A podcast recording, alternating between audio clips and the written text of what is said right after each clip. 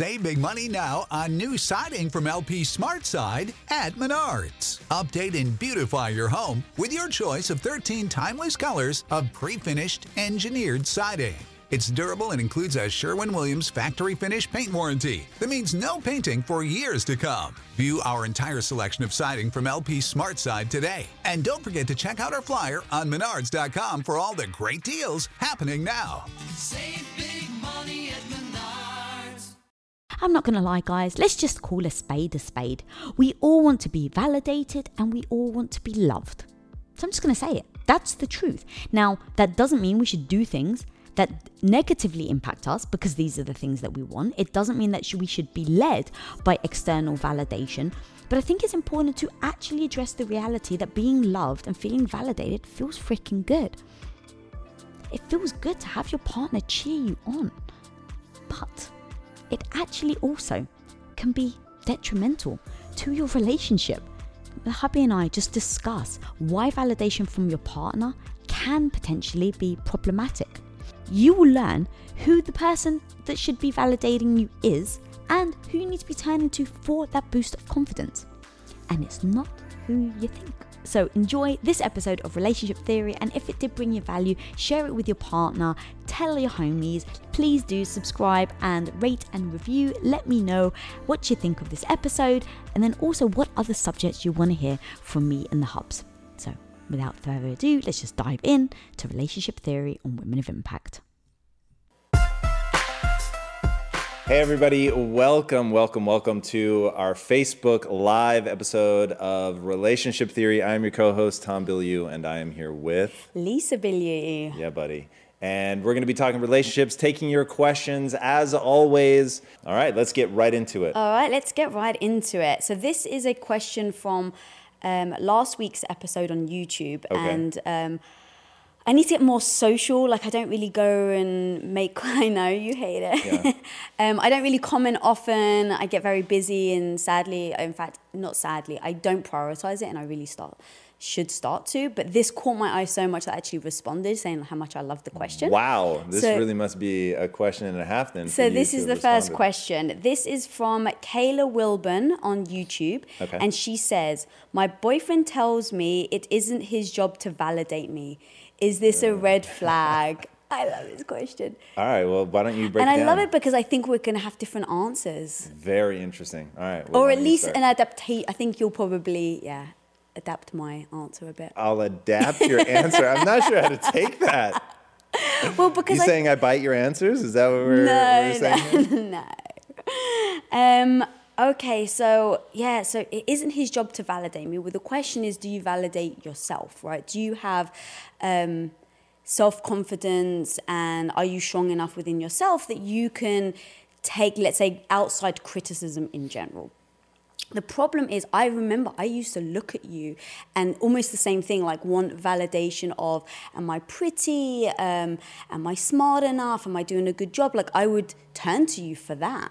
And I remember you basically turned around to me one day and was like, you need to find that within yourself because you need to feel that on a basically day to day basis. And I can't remember the exact words that you used, but after us talking through it, it made sense, right? Because if you're having a bad day, if you're distracted, if you're just pissed off, whatever the situation may be, if you turn around and you say something that you know is flippant to you you don't think about it but then i take it to heart and now i base my validation on what you're saying to me it's a downward spiral i think it's super dangerous um, but but i think it's also very important that you are there to lift me up when I need it, right? If I turn to you and I say, look, I'm feeling really down right now, or I'm really struggling right now, and I turn to you for like, hey, am I doing a good job?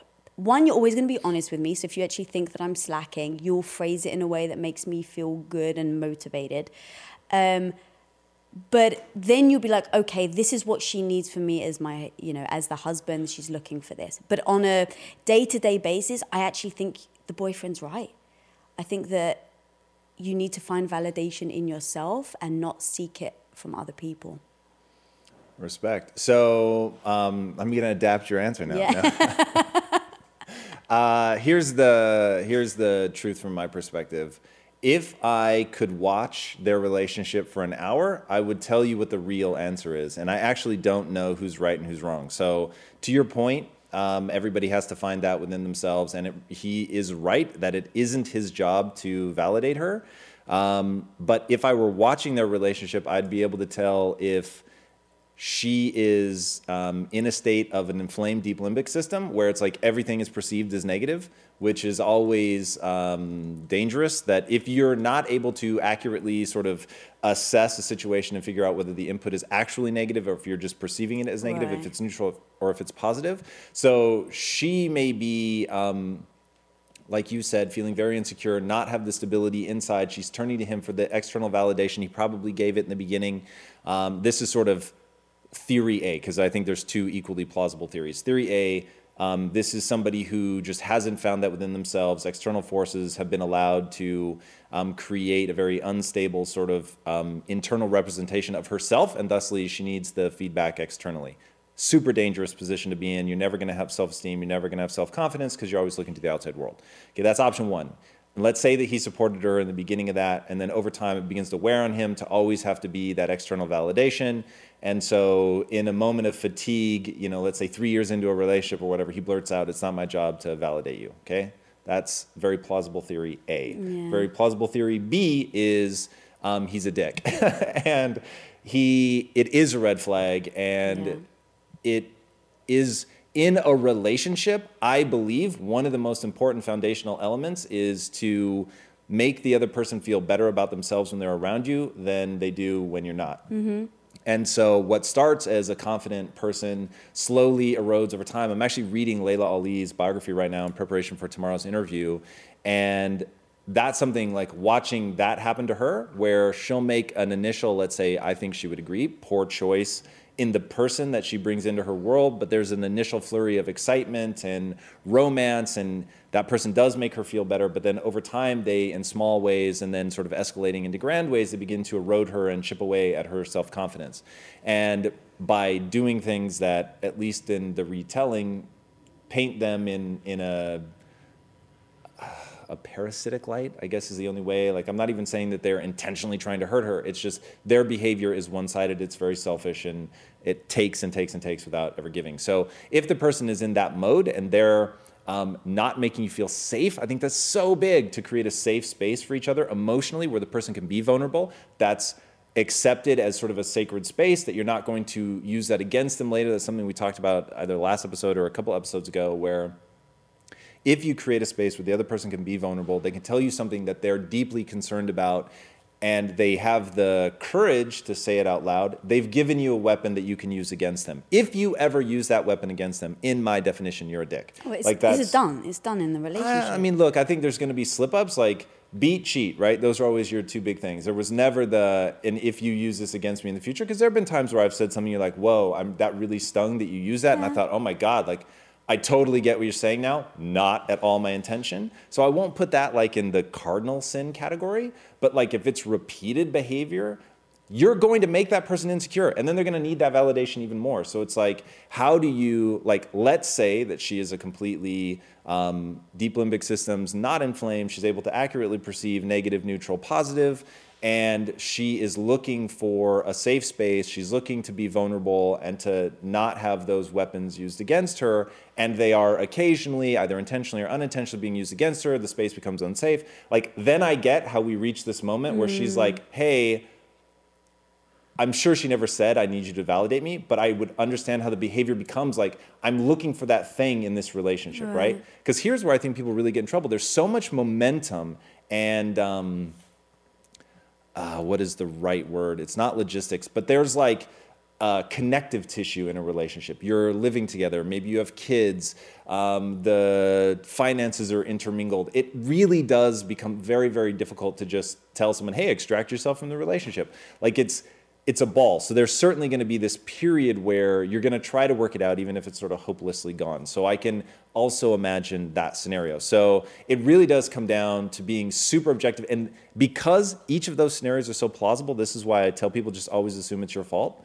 Because if you start with, okay, this is my bad, I'm being overly sensitive, I'm asking this person to essentially be my externalized self esteem, which is exhausting for anybody to have to be, and you process through that and get to the end of that rainbow and go, that really just isn't it, then you can accurately maybe assess the other part and begin to extract yourself from the relationship or make behavior changes the, on the other person's part. But um, if you don't at least start with this is all my fault and really comb through your behaviors, what you're building your self esteem around, why like you're insecure, like for me to think about how long you would have to like chip away at me before you could actually damage my self-esteem and i've given you a lot of things with which to damage my self-esteem. Like you would know those things to cut right through me but at the same time i understand human psychology my own and others well enough to be inoculated from some of that.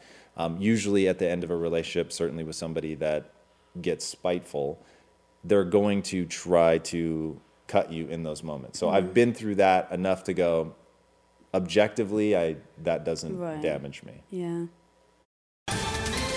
Ohio, ready for some quick mental health facts? Let's go. Nearly 2 million Ohioans live with a mental health condition. In the U.S., more than 50% of people will be diagnosed with a mental illness in their lifetime. Depression is a leading cause of disability worldwide. So, why are some of us still stigmatizing people living with a mental health condition when we know all of this? Let's listen to the facts and beat the stigma. Ohio, challenge what you know about mental health at beatthestigma.org. If you're fed up of people constantly pushing you around, ignoring your boundaries, and just disrespecting you left, right, and center, then it's time to finally stop letting people walk all over you and start actually standing up for yourself, my homie. Because trust me, I've been there, staying silent and living a life I never actually wanted for myself, but lacked the confidence to do anything about it. But I was able to go from someone who settled and lacked all the confidence in herself to someone who comfortably commands respect. And guys and my homie, even with the fears, the doubts, and uncertainty, you can finally go after what you freaking want in life, set boundaries, speak up, show up, fight imposter syndrome, and stop people pleasing. And I break down how to actually do this step by step in my book, Radical Confidence. And when you pre order your copy of Radical Confidence right now today, guys, you can get a free gift valued at $171, which includes my ultimate guide to radical confidence, which is a workbook that you actually can work through as you're reading my book, three months ad free listening to Women of Impact on podcast, and one hour exclusive relationship coaching sessions with me and my hubby of 21 years, Tom. So, my homie, if you go and pre order this book right now, you get all of those things for utterly free, which has been valued at $171. So, go over to radicalconfidence.com to pre order your copy right now. That's radicalconfidence.com. See you there, my homie. Let's freaking go.